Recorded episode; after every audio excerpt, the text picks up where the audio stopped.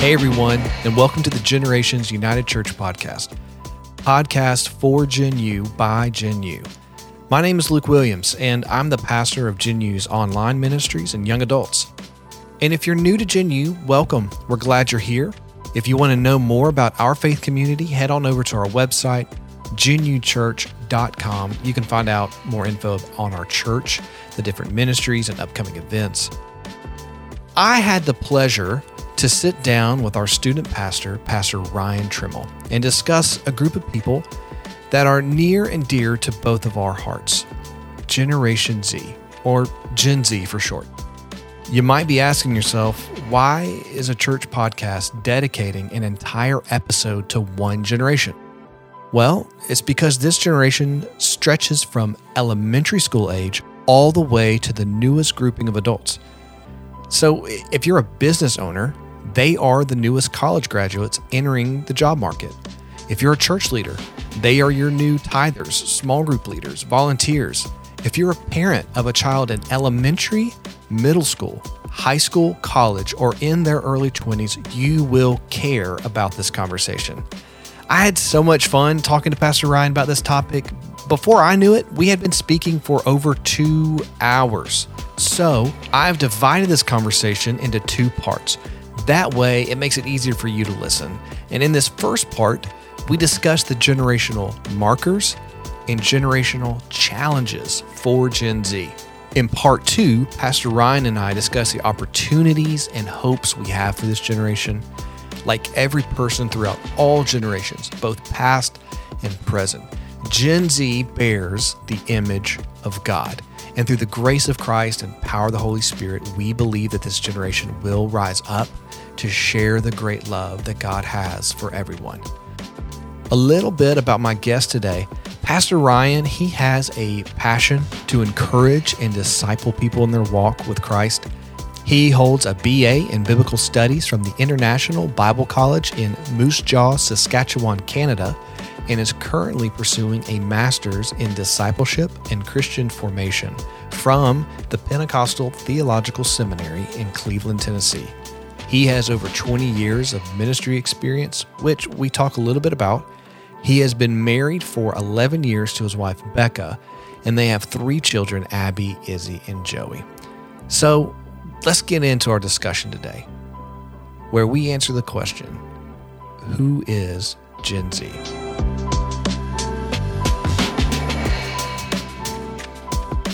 Pastor Ryan Trimmel, welcome.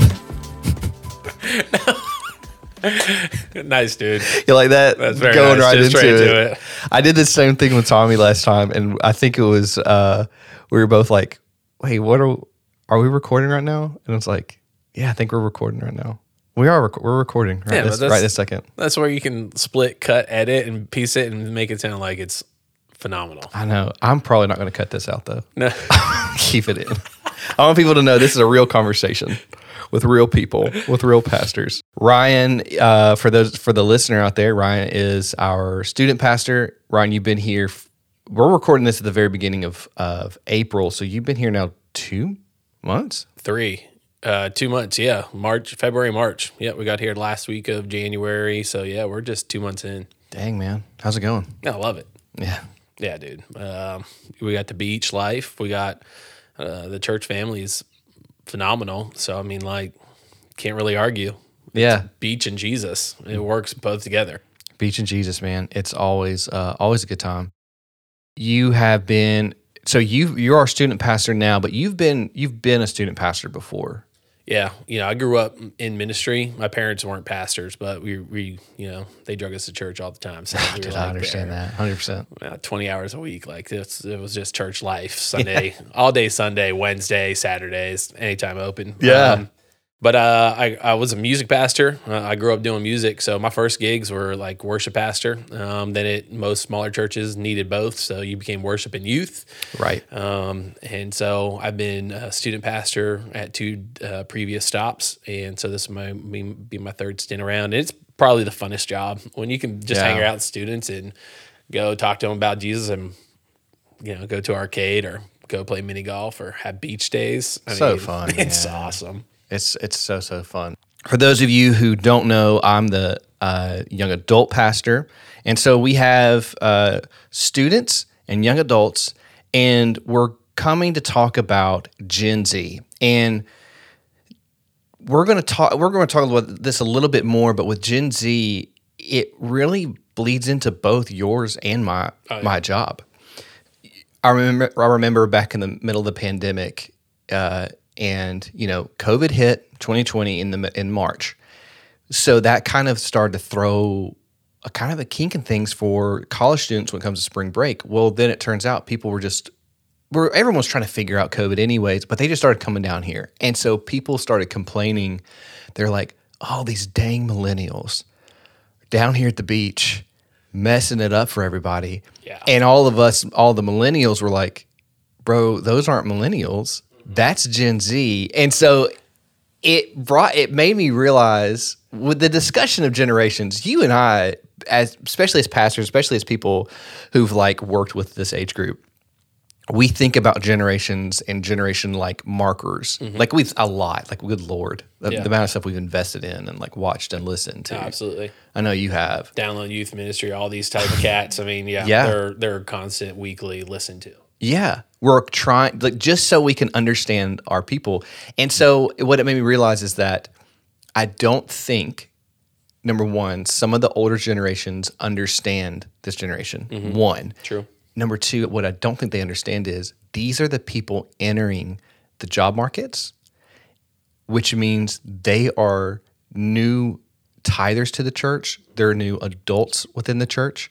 They are the ones that will be taking the reins eventually. Yeah. And I think it's important for us to to understand there. So today we're going to talk about just some. We're going to talk about the characteristics of Gen Z. We're talking about the characteristics, the challenges, opportunities, and the future hopes. So let's talk about just who they are. Yeah. Who is Gen Z? Yep. And uh, like what we started, like with our last um, po- podcast, that's how we're going to start this podcast. We, co- we start with a question: Who is who is Gen Z? So, Gen Z, they're and and these numbers are roundabouts because it's not it's not an exact science, and we'll Yeah, talk about that here in a yeah. second.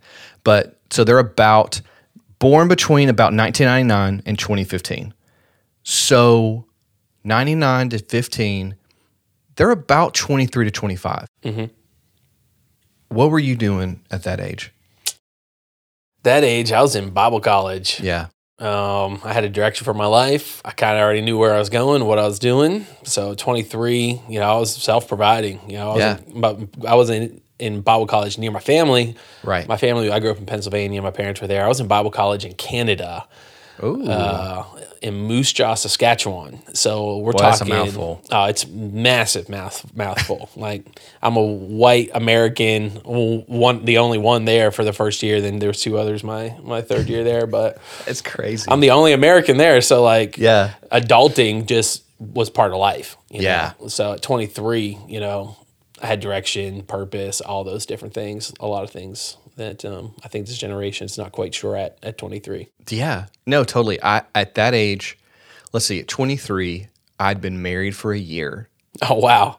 And yeah. and we just found out we were pregnant with our oldest. Wow. So 23 to 25 was like I was learning to be a husband. I was um we weren't in we weren't in full-time ministry at the time, but we were but I was working and we were kind of building careers.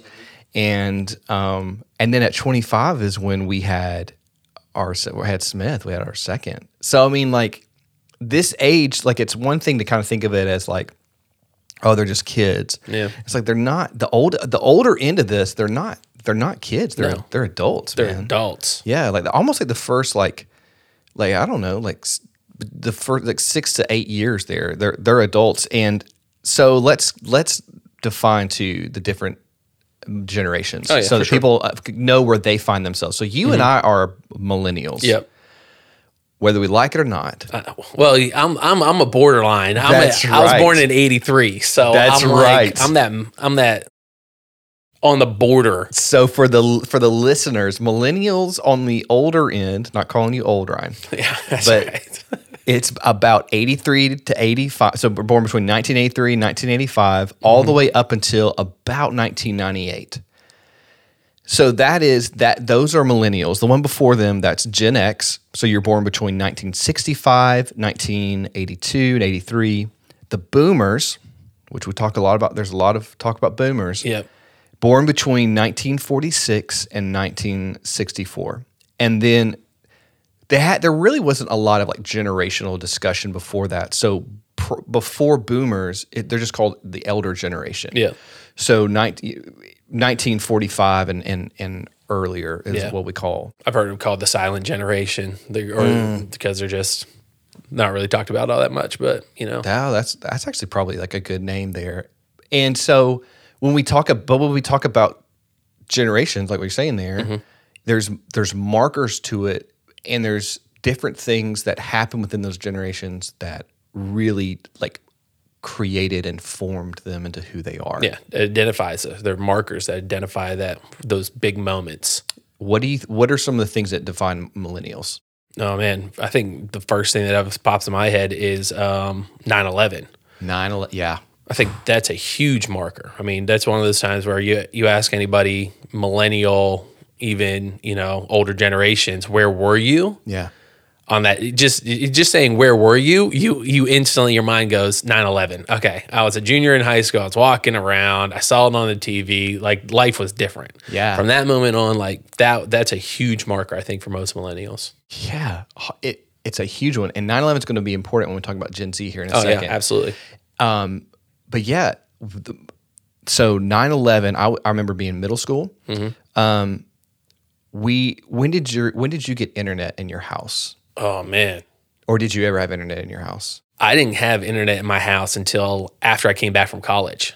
Oh, my Oh, parents gotcha. had internet. Yeah, They we didn't have internet growing up though. yeah, We didn't even have cable TV. We had two stations still.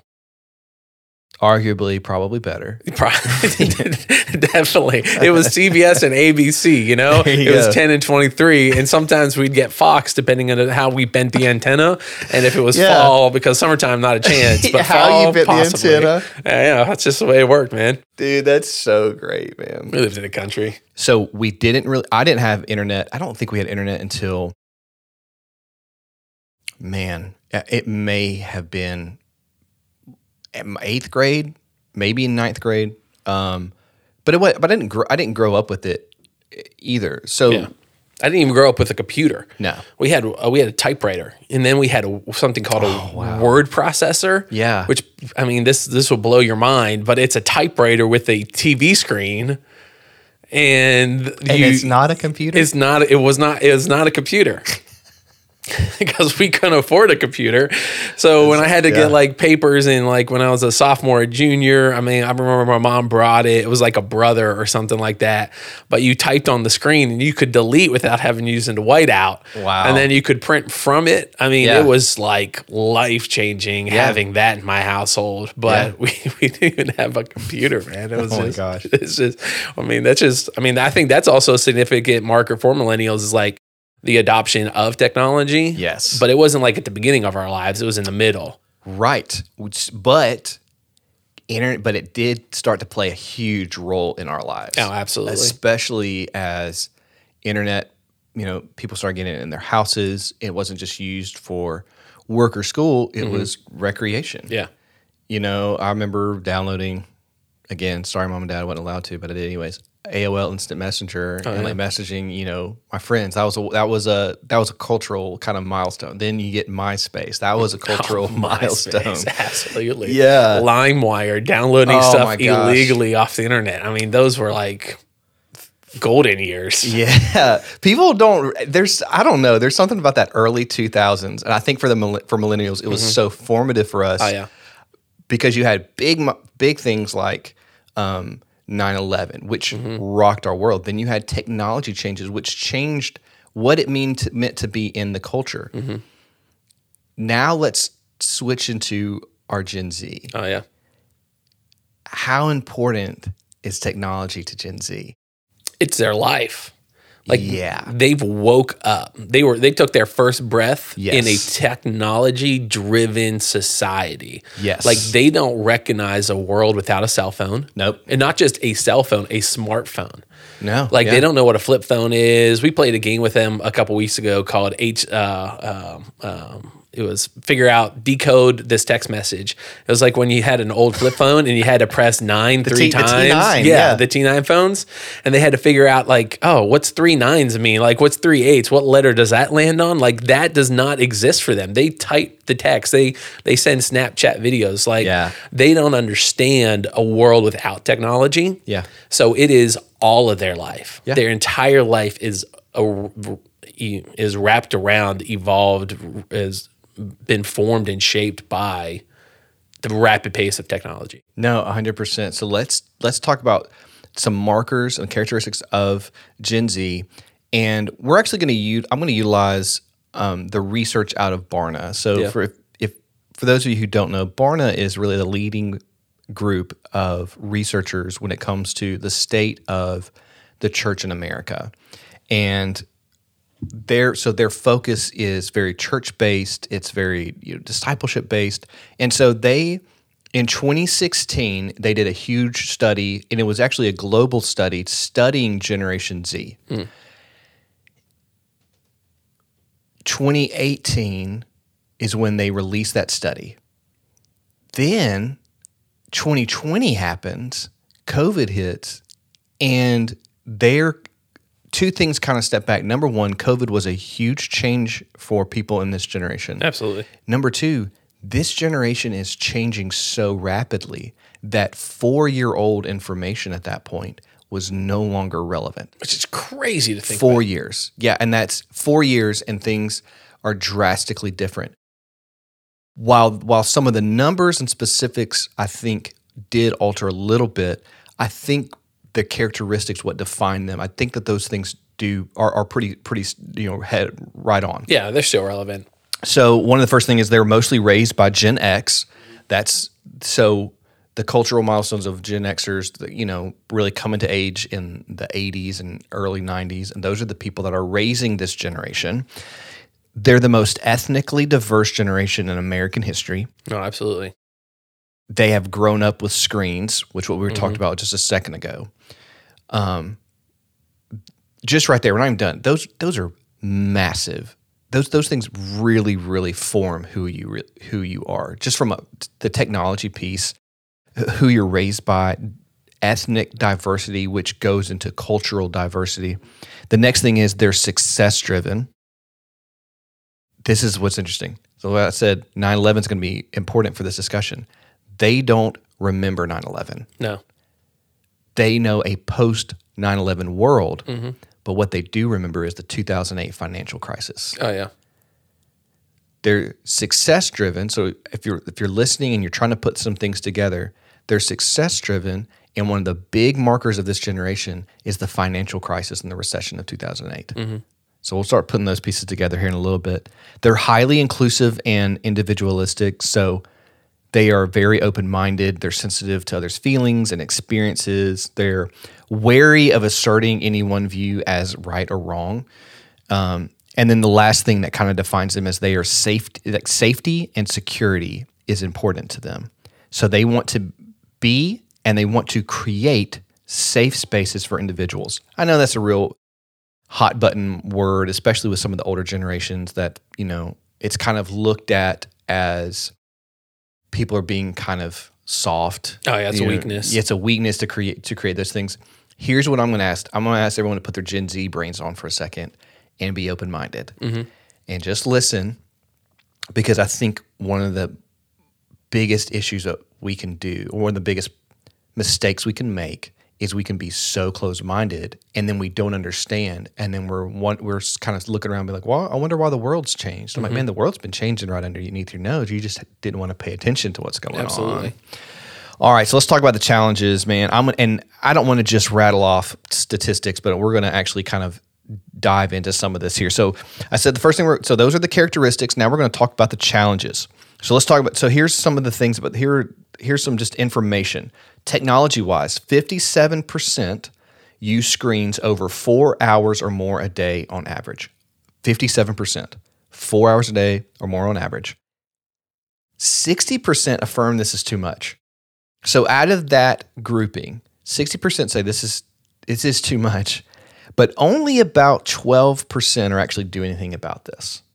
Which I think that, that those statistics are statistics are crazy because I feel like it's way more. Oh, it's a oh, this is old. This is old news. Yeah, This is it's it is way more. absolutely. It's what's crazy. And what are for you? What do you? What are some of the challenges you you see with the technology and, and Gen Z? You and I said. I'm gonna say this real quick. You and I mm-hmm. said this when we were first talking about this. Yeah. These kids are smarter than their parents. Oh, absolutely. When it comes to technology. they're just smarter, you know. Um, and there was a book that I read a couple years ago that says just because they're that this generation is smarter, but they're not mature. They have all the information that they want at their fingertips, but yet they don't have the life experiences to process it within a truth, to build character, to um, to build values that that sustain them throughout their life. Yeah. And one of the big things with, I mean, technology is, you know, the the facts of depression that come on, the the comparison game, the lack of, I think I, I told you this, they lack authenticity Yeah. because everything is just, and we'll talk about that during the success and perfection drive, but um, they just lack authenticity because everything in one moment, I mean, think about Will Smith and Chris Rock, right? That as soon as he made that slap, it was a slap heard around the world, right? In seconds. in seconds. These kids, if they make one mistake, like when we made one one mistake, whatever, our buddy said it, two or three guys saw it, they made fun of it, whatever, it disappeared, right? Yeah. And and even if that, you could always like downplay it. Nah, that never happened. Technology now, you make one mistake, everybody has a camera out, everybody Yeah. sees it. You can go from a nobody to uh, a meme Yeah. where hundreds of millions of people see who you are and then make fun of you and just destroy you in just a matter of moments. So I mean, like technology, I mean, that it is such a giant barrier for them to be authentic, to be real. Yeah. Um, they don't know how to personally interact with people. Physical touch for them is challenging. You know, if you ever go up and talk to a um, to to these this, to this generation, you're going to look at them and you're going to you go and you put your hand out. They don't know how to do handshakes. They don't know how to like look you in the eye when they have a conversation. They're constantly uh, unaware of their body or their posture. So like just just that because everything to them is through a screen and interaction. Emotions are through a screen interaction. So it's very flaccid. It's very just unreal and unauthentic. So technology is such a it's such a huge part of their lives but it's also very it's it it, it breaks down those social barriers that Yeah. you and I were raised upon because technology was not a barrier it was a support here it is life it so it becomes barriers and walls that they can use to protect themselves so it's a culture maker. mm-hmm. It's an identity f- former. Mhm. And for those, for them that are, let me go back to what you said too about Will Smith and them. That happened in seconds. And what happened the next day? Tons of articles, oh. tons, millions, millions of people had opinions, Opinions. in seconds. And they're uploading videos. My take on Will Smith. My Yeah. take on this. Who cares? yeah, first of all, who cares? I don't know who you are. yeah, for real. Bill from Sandusky. I don't, I don't, I'm not interested in your opinion on Will Smith. But at the same time, how do we frame that within this discussion of Gen Z? Oh, yeah. You're a 13 year old, you post a picture on Instagram, it is immediately up for scrutinization and critique. Yeah, absolutely. Immediately within seconds, it's being judged. Yeah. It's crazy how how quickly it can happen. And that's a picture that they judge themselves. They took 20 or 30 right. pictures before they even posted that, hoping that that would be the one that would get the positive judgment, the Yes. positive reviews, and not the the the make fun of, not the destruction, not the Right. critique. Like it's oh my god putting the right filter on oh, it. Oh, yeah. Like, yes, the whole thing. And you know, when we're thinking about what forms these these kids, like screens and the internet really form them to the point where they're nicknamed screenagers, Oh yeah, which is which is funny. It's a funny name. It's also a very real reality. And so I think for parents that are well, number one, people parents of teenagers, but also parents of you know, 18 through 23 year olds, and people who are um, pastoring this age, and also people who are business leaders who are who are managing and leading this age. They have to see like this is how they were formed. Yeah. This is how they see themselves. This is how they interact with culture and friends and family. It's through technology. It's also how But that's our fault too. Like that's a millennial fault. Percent. Gen X fault because. That's a good point. we we looked at technology as a support to our lives Yep. because it was so new to us. We didn't realize what it was going to develop into, and so we were instead of. I'm, uh, I'm not going to throw them all under the bus. Throw but- 'em under the bus, But dude. so many of them said, "Here, watch the TV Yep. and entertain yourself." Yeah. Like, okay, I'm I'm bored, I'm tired, I can't handle you. Watch the TV. Here's a video game. Play this. Here's my phone. Get this. You're five years old. Here's an iPhone. So, Yeah. like, we didn't understand the dangers of how it was shaping the hearts and minds, the emotions, Right. the thought processes of these Yeah. kids. We just thought it was an addition.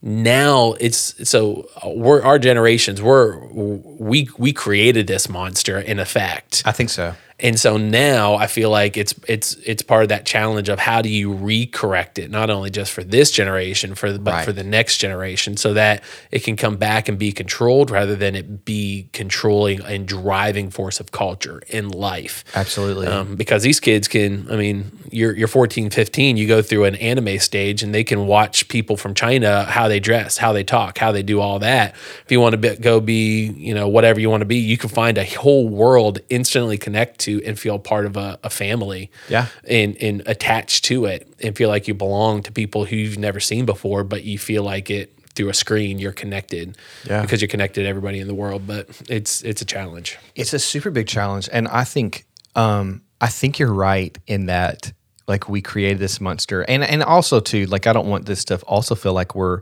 hammering out you know some parents out there because i think number one gen x didn't grow up with the internet Yeah. they're raising a lot the majority of those in the, within this generation and so i don't think they fully knew or w- for what they're doing it should also be said you and I as millennials are raising kids within this age group. My my two oldest ones are within this within this group. Yep. Um, and I remember Eva was probably two years old, and we let I let her use my phone to like watch oh gosh Disney Junior or something right like little Disney Junior yeah exactly, dude. She it did not take any time. She could just whip around on my phone mm-hmm. like nothing, and I'm like, you can barely talk yeah and you can't read, but you know how to use this piece, this very advanced piece of technology, mm-hmm.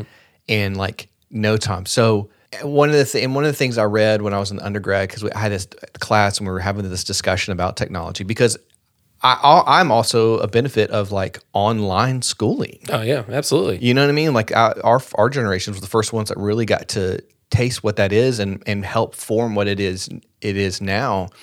And we were talking about the dangers of technology and whatever, but one of the things we read was like technology is amoral. mm my phone in and of itself is an amoral Yeah. being, and which means there's no morality to it. It but it can be whatever the user or the person wants it to be. And I think what people we don't when we because we we see our phones and we're like, "Oh, it's just a phone. Or we see our computer. It's just a computer.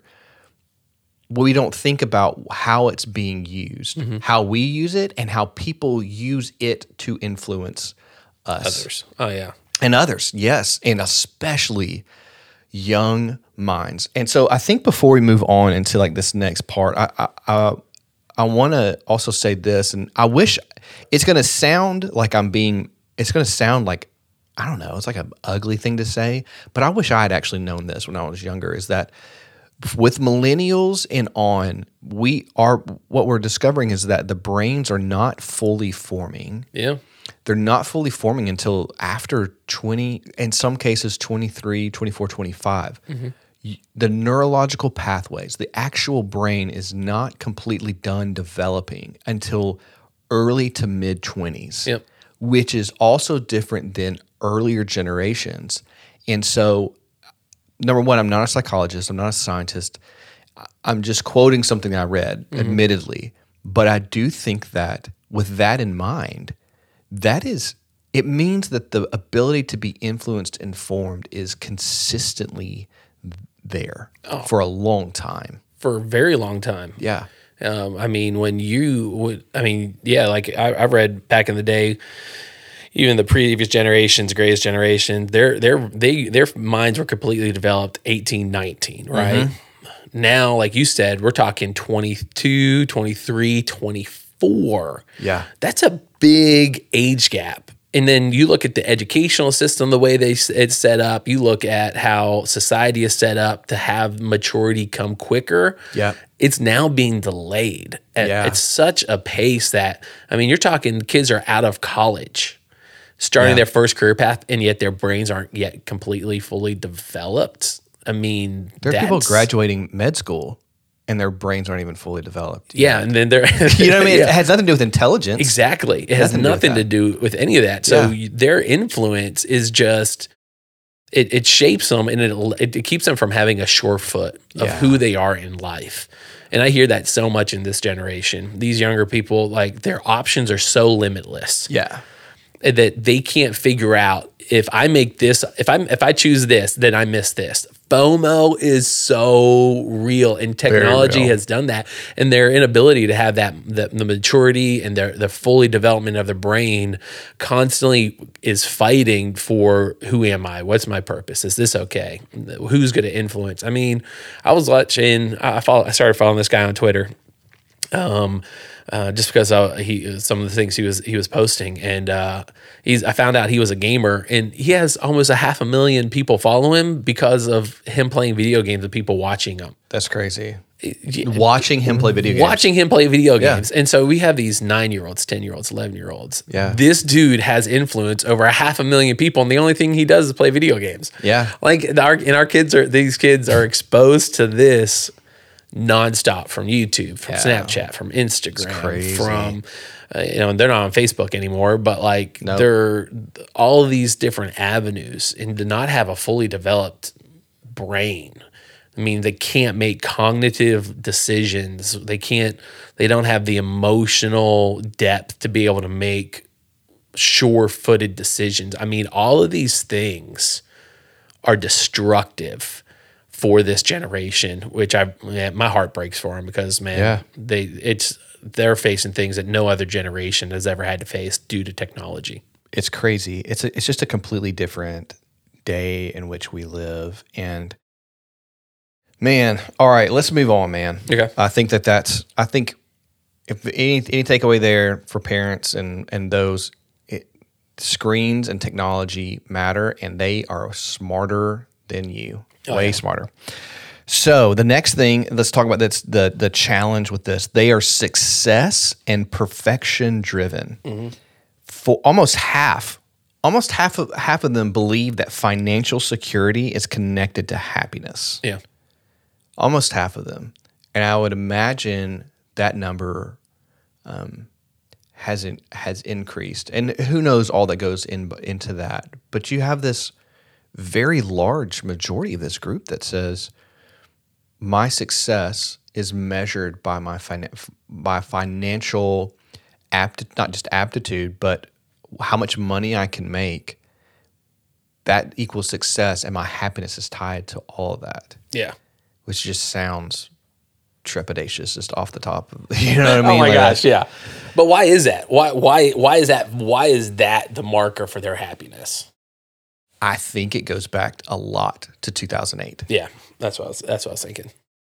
I personally, you know, when 2008 happened, so I was 20 when the recession hit. I remember being at work when the stock market hit that really crazy low, Mhm. like the like the I forgot it, I forgot how how how low it was, and I remember that day not knowing really all what it meant, and then knowing that it was bad, but not knowing the full effects of it. And I don't think any of us knew the full effects of Oh, it. yeah. I remember, you know, years later working with um, individuals that I know. I remember this one lady. She was a couple of years away from retirement.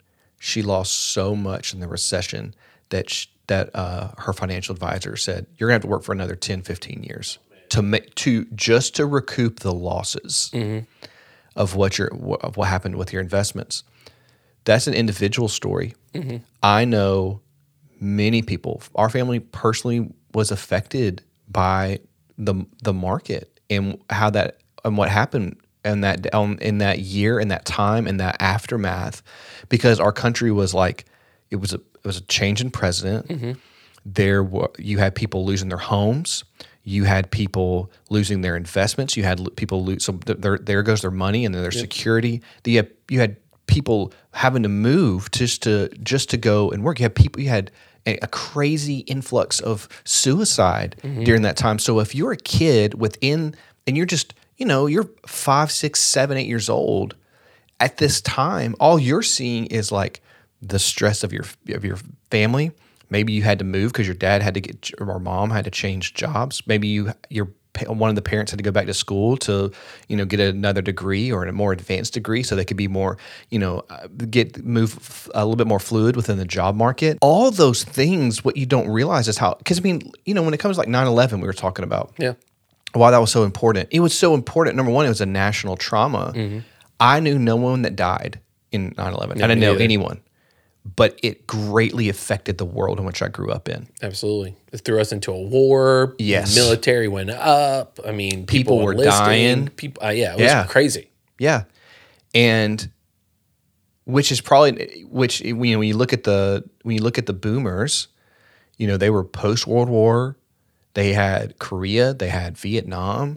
You know, Gen X was certainly impacted by by some of those things too, although they didn't have as many I don't think as many wars for the length of time as what some of the other generations actually had. I think that's right. Yeah. Could They- be wrong. They had a Cold War. They had they did. They had the Cold War, which was its own which was its own thing that changed, you know, their their culture and the dyna- dynamics of what it meant to grow up in it. And, but for them, so we're talking for, for Gen Z, post 9/11 world, mm-hmm. financial recession, and we're we're here we are 14 years later and we have people who the majority of them say how much money I make is completely tied to how happy I can be. That's tough. That's a big pill to swallow. That's a big pill to swallow, man. I mean, you look at again going back to the whole technology driven piece. The people that are the the the most influential in this generation lives are the people with the most money. Yeah. and they have the most money because they have the most influence. So these Yeah. these people called influencers, these these celebrities within a market, their big push is look how many followers I have. This is how much money I have. This is my value, and what you see is my happiness. Because again, they're very unauthentic. Um, this generation Yeah. struggles with that, and Yeah. so they only see the part side that these other people want them to see so they can get more influence and get more money Right. and so the whole financial thing, everything is driven by how much, what career can I get to make the most money? Right. What what sector can I go in to make the most money? Maybe I should be an influencer influencer because I could see they've made millions of dollars. I'm going to do that. I'm going to post my first viral video so that I can be a millionaire. You know, everybody Yeah. wants to try to be this financial I don't know, this financial guru, but everybody wants to have these fat bank accounts or Lamborghinis because that's what they see all these influencers have. Right, And they feel like if they don't have money because they saw what the 2008 recession did, when you don't have money, you're broke. Yep. You're poor, you're missing out on life, FOMO kicks in. I'm not valued. I don't have worth. Right. I'm not going to be my parents. Right. I'm going to have money. I'm going to be successful. I'll do whatever it takes to do it because that's what those that's what the happiest, most successful, most influential people have. It's not what they do for humanity, it's what they can do for their wallet. Yeah. And it, as a pastor, and not to get all preachy or pastory over here, man, that's just not how the kingdom of God works. Oh no, not at all. That is completely opposite of what Jesus called the abundant life. It goes completely against his Sermon on the Mount, the Beatitudes Goes against that. Yeah. the economy of the kingdom of God. The economy of the kingdom of God says you're blessed not not because of your financial security. You're blessed if you're a peacemaker. yeah. You know what I mean? Like you're you're blessed if you're poor in spirit. Yeah. You're blessed if you're mourning. Which those those are all things we go, hold on, those aren't blessings. That sounds horrible. we go, no. And Jesus says, no. Oh yeah. Those aren't the rich isn't it's easier to, it's easier to go for a camel to go through the eye of a needle than a rich man to enter the kingdom of God. Oh yeah. You look, And you look at Jesus with the rich young ruler. yes. The guy did everything right, yeah. which the first six that Jesus mentioned are the easiest ones to fulfill. Yeah. And then he nails them with give all your money away and follow me. Yeah.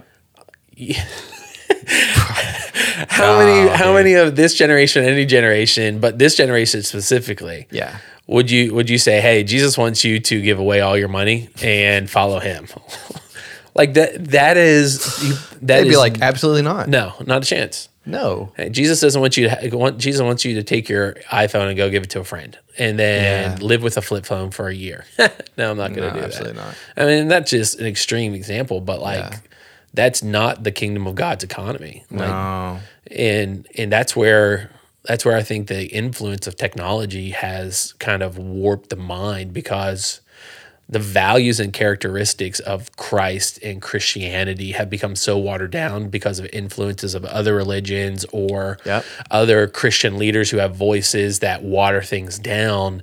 All of a sudden, kids, this generation believes so much of so little mm-hmm. that they're so shallow Yeah. and so those type of things are just something they can't believe in or grasp because they can find somebody else who will support what they believe and still believe in Christ and still be a Christian. Yeah.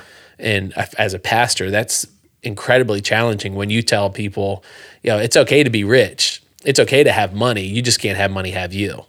Like money Right.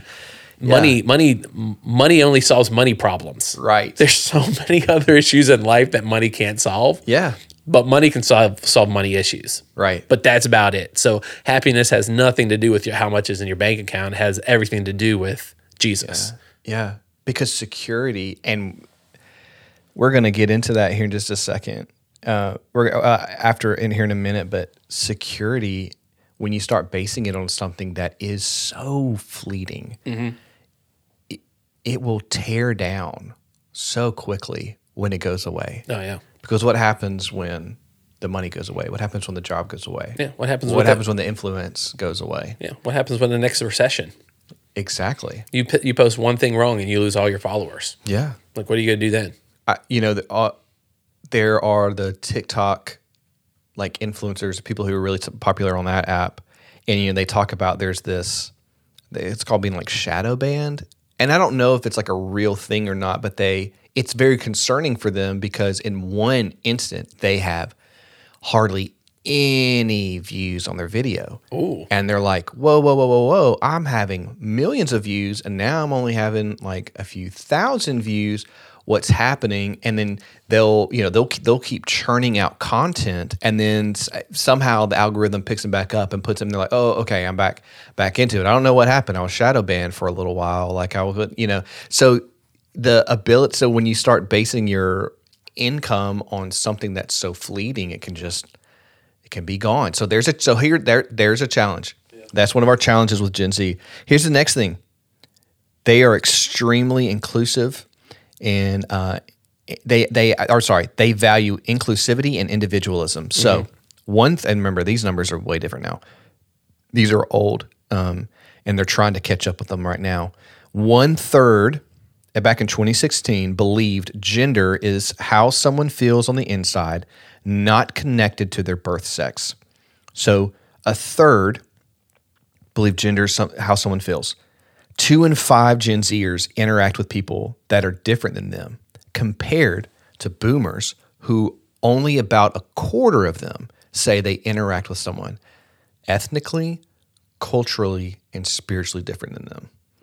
That's really That's a big gap. those are some those are some and I know those are two very individual things. Those are two very individual ways, of, but it it very much goes into how they see the world.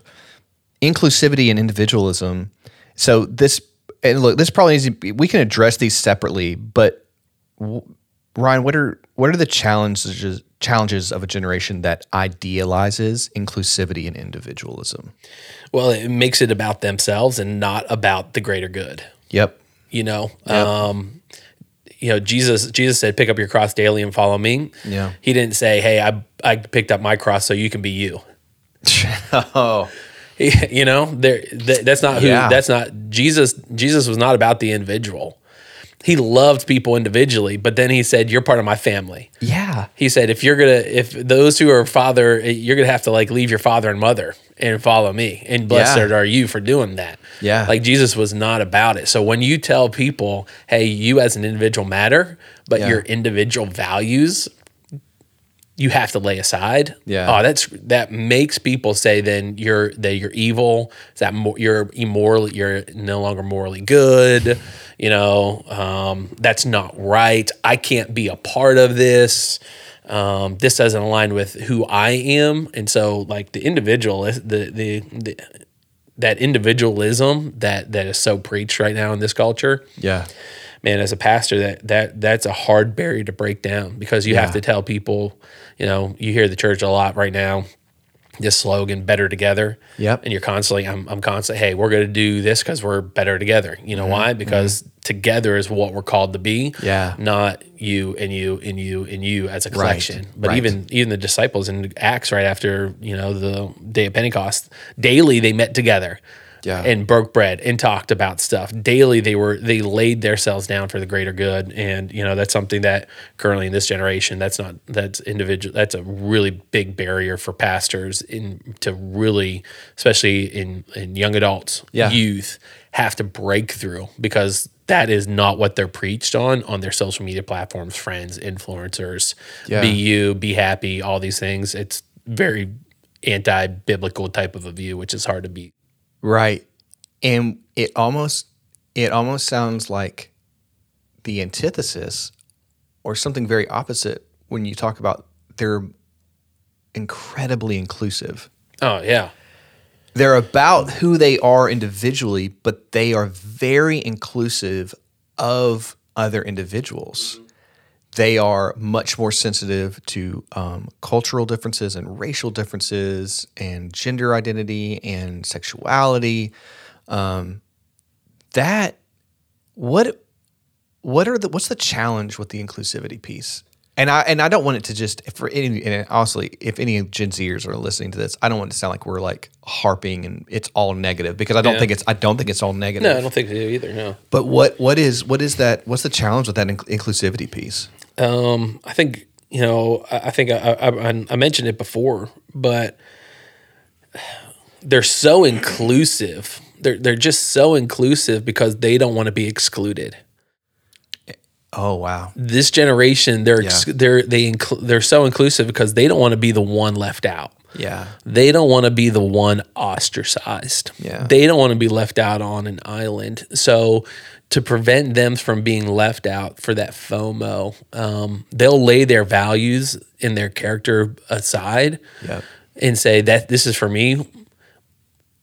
But it, but I'll accept you and your values and your characters because if I detach from you or if I don't exclude you, I'll be xed out.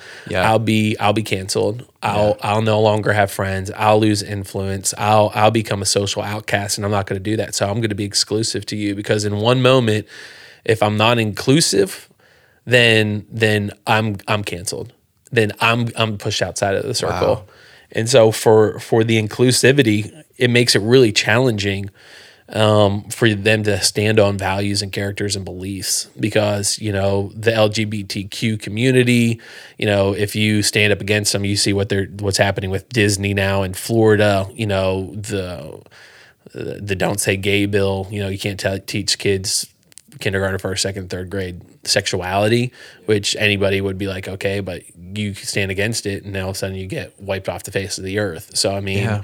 their friends, they just can't have a voice to say no. Yeah. Like no is no longer an okay word to use. It's Yeah. all about okay, that's no for me, but that's but I but you're with me, so Yeah. I'm gonna be that's okay. I'm gonna fight for you. So I mean, it makes it incredibly a difficult thing because you want them to be able to be like, there's there's this yes and no. There's Mm-hmm. a clear Jesus way and not a Jesus way. Yeah.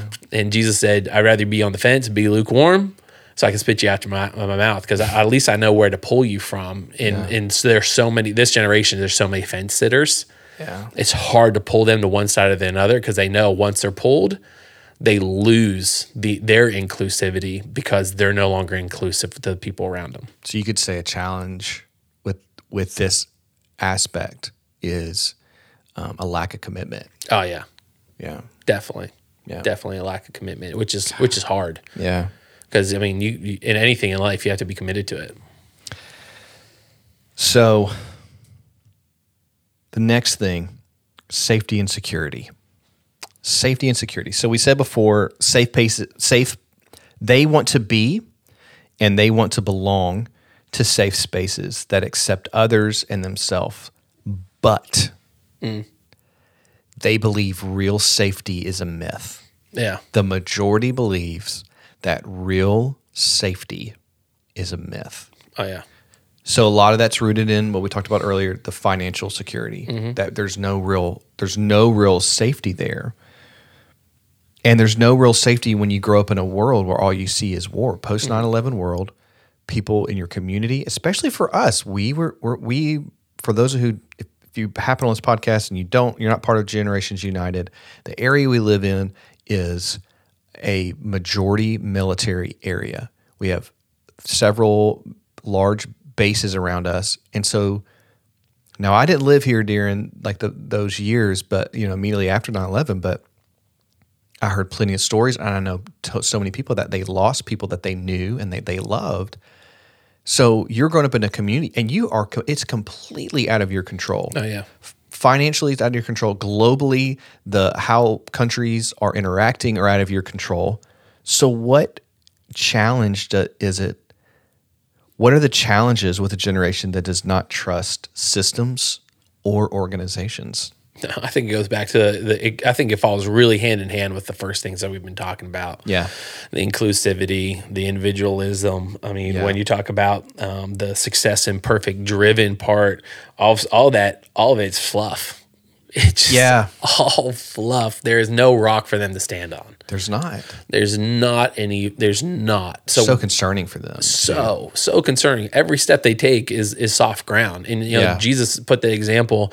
You know, build a house on the rock, and we can weather the storm. You build it on the sand, it's going to be swept away. This whole generation's life is built on sand. yeah And so um, when you when when you don't believe that there's a real true place for safety, I mean, shoot, you can't be yourself. You can't No. be authentic. You can't stand for anything because you know that in one ho- one moment, whatever I thought was safe isn't safe. So you're issuing an apology, or or you know you're going around Yeah. and you're you're you're trying to say things to get back into the place of safety. for people who are not familiar with what we're talking about, we're talking about the apology videos that a Yes. lot of these like influencers and popular people they get on they're on YouTube or Instagram or TikTok or whatever, and you know they're up in front of the camera and they're real solemn or they're crying and they're apologizing for maybe they they could either be a, have been called out for something.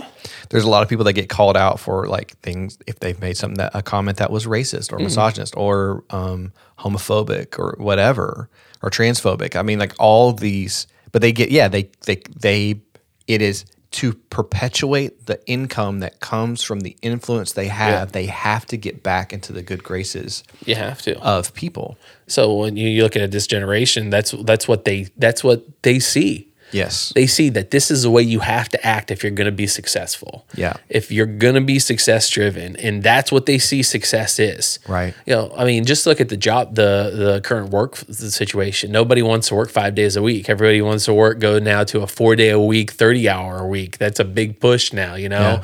they want more vacation days. Why? Because success success for this generation is completely different for success in my family's generation. Yeah. You know, for Yeah. them, it was success was working one job 20 years, 25 years, getting a nice big house, Mm-hmm. nice car, good retirement. That was success. Right. This generation, they don't want a house. They want multiple houses or they want to be able to visit and travel the world in ways that we never thought was possible. Um, they want they success for them is having hundreds of thousands of followers, millions of followers, having influence in people's lives, uh, which I call like fake leadership. But um, you know, because leader Maxwell said leadership is influence, nothing more than nothing less. Well, there's a lot of crappy leaders out there, and they're Oh, leading our generation. This and these, and for them, that's success. That's That's a- a, yeah. driven part. I'm going to be a leader. That's what success is. This so success is completely seen in a different way in this generation than previous, and so it prevents them from being able to have safety. It prevents them from having security. um, because all of it could be taken away because it's not real success. It's only virtual success. It's only fake success. Yeah. Because in one moment somebody else can come and go blow beside them, um, and they're gone. So, family life for Gen Z.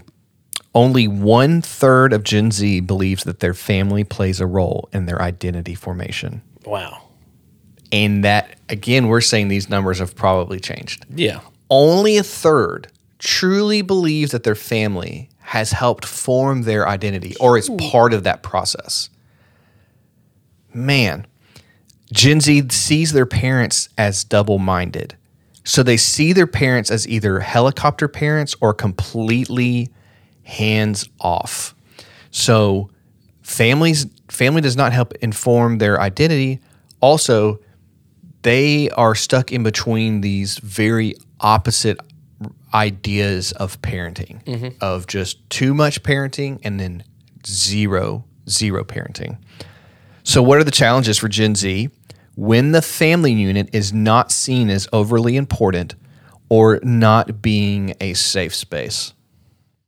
Well, I mean, when you, I, I don't blame them to be honest. I yeah, mean, I, you- I think that's a, that's a fair assessment, actually. have the divorce rate in our country the last 15 20 years i Yeah. mean most of them m- more than 50% of them have now been uh, are being raised in the second marriages Yeah, stepmoms not their moms Right. split marriage so to them family doesn't have value because it wasn't valuable to them like their parents didn't find it valuable so they just went and married somebody else so there are this constant turnover and when you're talking about like how that affects ministry I mean, the Bible is full of family dynamics and phrases in which we view God and we view the church. Yeah. God, our Father. Well, if you had a ho- horrible father experience, yeah, and you don't see families as playing a role, then having God as father can be challenging. Having the body of Christ be a family can be a challenging aspect. yeah, And so, not only that, again, it goes back to if the family, if their personal family isn't forming their identity, who is? yes. And if the family isn't a safe space to form an identity, then it, then the responsibility of identity formation is on myself. Myself. And so I say, who do I want to be? How do I want to view myself? I can be whoever I want to be. Absolutely. Which, by the way, was told to us over and over and over again. Hmm. So why would we not also share that same idea Yeah. with this next generation? And what we're saying is that is not the ways of Jesus. Yeah. Jesus, yeah, he loved the individual. The church is meant to be a family, and families are going to mess up. We're going to mess up. Oh, yeah, we're not perfect. We're not perfect, and I think that that that was. I remember someone uh, recently, you know, talking about some of these crazy things coming out about pastors and other faith leaders, and they were like, you know, talking to people who were kind of wanting to give up on church. Yeah. And, you know, this person just said, the church has failed you and the church has hurt you. And for that, I'm sorry. But Jesus, but Jesus still loves the church. Yeah. He created it. This imperfect, very troubled group of people we can be sometimes, he still loves us to the point where he said, I am, I am the head of this thing. Yeah. And it is a, incumbent upon us to submit to that leadership and to follow his ways. And when we don't, that's where a lot of this stuff begins begins to mess up, begins to mess up for us. When when when our view is no longer of the the uh, the cross that offers us grace, we then get into this very individualistic idea. And so for this for Gen Z, for these group of people who are growing up in this very unsure world, and to the point where their own families, their homes are not even safe spaces. Yep. That's a troubling that's a troubling world to grow up in. Oh man, it's not only troubling for them; it's gonna be troubling for their children. A hundred percent. Like, and, and not to be like over spiritual, but if Let's be over spiritual. let's We're be over, yeah, let's let's. God created family Yeah. at the beginning. Yeah. A son shall leave his mother and father and cleave to his wife, right? Family was God's idea. All throughout the, the creation of the world and humanity, Satan has been trying to destroy family. And really, in our culture, in this time of age, he's been able to do it in such a way that it has taken family out of the dynamics of humanity and how people are formed. That is a huge spiritual attack in our culture that people don't recognize and they don't see. I had um I, I was listening to Jentezen Franklin years ago and he said he said parents when you make church optional don't be surprised when your kids find God non uh don't make God a priority. And what he was trying to say was listen parents your family's ability to form your kids by taking them to church by giving them values by giving them character by by teaching them informing them and telling them who they are and and putting god's word in their lives and, and teaching them who who they are in christ as, as they are as an individual Yeah. when you don't do that when you make that optional your kids are going to grow up and they're going to see God as a priority. They're going to see him as Yeah. as as something that's out there that's for somebody else but not for me. And you look at uh, in the Old Testament, every time God did something really great in a generation, it's usually the next generation. It, it will say, and they forgot the works of God, and they fell off because there wasn't a transfer. There wasn't this this transfer of faith. Yeah. Then get, they went down a wicked path until they were trash. Really, God comes in, punishes them, puts uh, gets them into bondage from another country. They cry out to God. God delivers them. Whole generation believes in Jesus and or uh, God, and then all of a sudden it, it's just this perpetual cycle. And right now, I think we're kind of in that kind of a cycle, Yeah. which gives me hope for the next gen for the next generation that this generation really has really got beat down in this area where where Yeah. through spiritual attack and it's it's a shame. I hate really it for them, man. And it's and this and I guess too, like I, I want to say, like it this isn't to like shame like single parents out there. It's not to shame people who are who have been in divorces. Yeah, definitely not. A hundred percent. And it's it's not it's that's not the the purpose of this. And if that's if that's what's being received, I don't want that. I want, but we do have to see the reality mm-hmm. of our choices, Yeah. and we do have to see the reality of how these kids are being are being formed, mm-hmm. because we have to, as parents, we're we have to be so so intentional Yeah. with our time and we have to be so intentional with the messages that we're sending because we're helping develop and form these these lives who are going to go out into the world and then form other people other lives Oh yeah. And that's the goal here That when we say you know that's not the, the challenge we're talking about the challenges of it because it's challenging for them it's challenging for those of us who are not within that generation Mm-hmm. you know what i mean Because par- this generation needs the voice of their parents. yeah Like just Yeah. ju- just real quick, like yeah this generation needs parents to be parents yeah again. yeah Like w- we have allowed before the only people I didn't I didn't have people to be able to speak into my life except for my parents, my pastor, my youth pastor, and my grandparents. Yeah. I didn't have influence from guys on YouTube, on my social No. media stars. No. Like at 13, those are my only voices were those five four voices. Right. So like now they have so many thousands of voices telling them, informing them. Parents, they need us more than ever to be to be that main voice in their lives once again. And Yeah. how that happens, I'm not quite sure, but man, it's needed. I'm not. And as we kind of shift into kind of the opportunities with this generation, I also want to just share an insight too with because I'm I I imagine I hope and I imagine there's going to be some people who are Gen Z that are going to listen to this and they're going to be like, y'all don't understand us actually. You think you understand us, you're just a bunch of millennials, you know, musing about it. you know what I mean? And I I really do get that that critique because I shared with you, I had listened to a conversation with uh, people who were older and were talking with someone in the Gen in, in that Gen Z bracket, and they were like, "Y'all had this homogenous understanding of the world. For millennials, like we had a very homogenous understanding of the world. Things that were cultural influences." Maybe it was a little bit different, like based on like where you grew up or your socioeconomic status, but for the most part, it was pretty pretty consistent. Yeah. You know, the kind of music that influenced us, the movies, the TV that influences, and all that.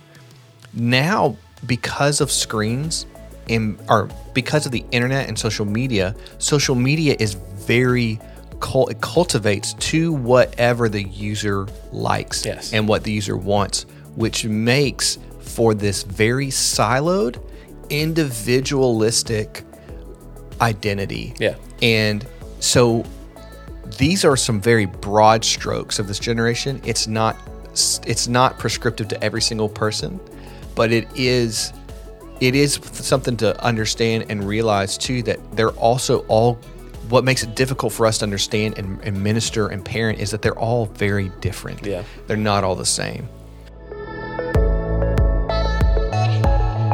Thank you, everyone, for listening to part one of our discussion on Gen Z.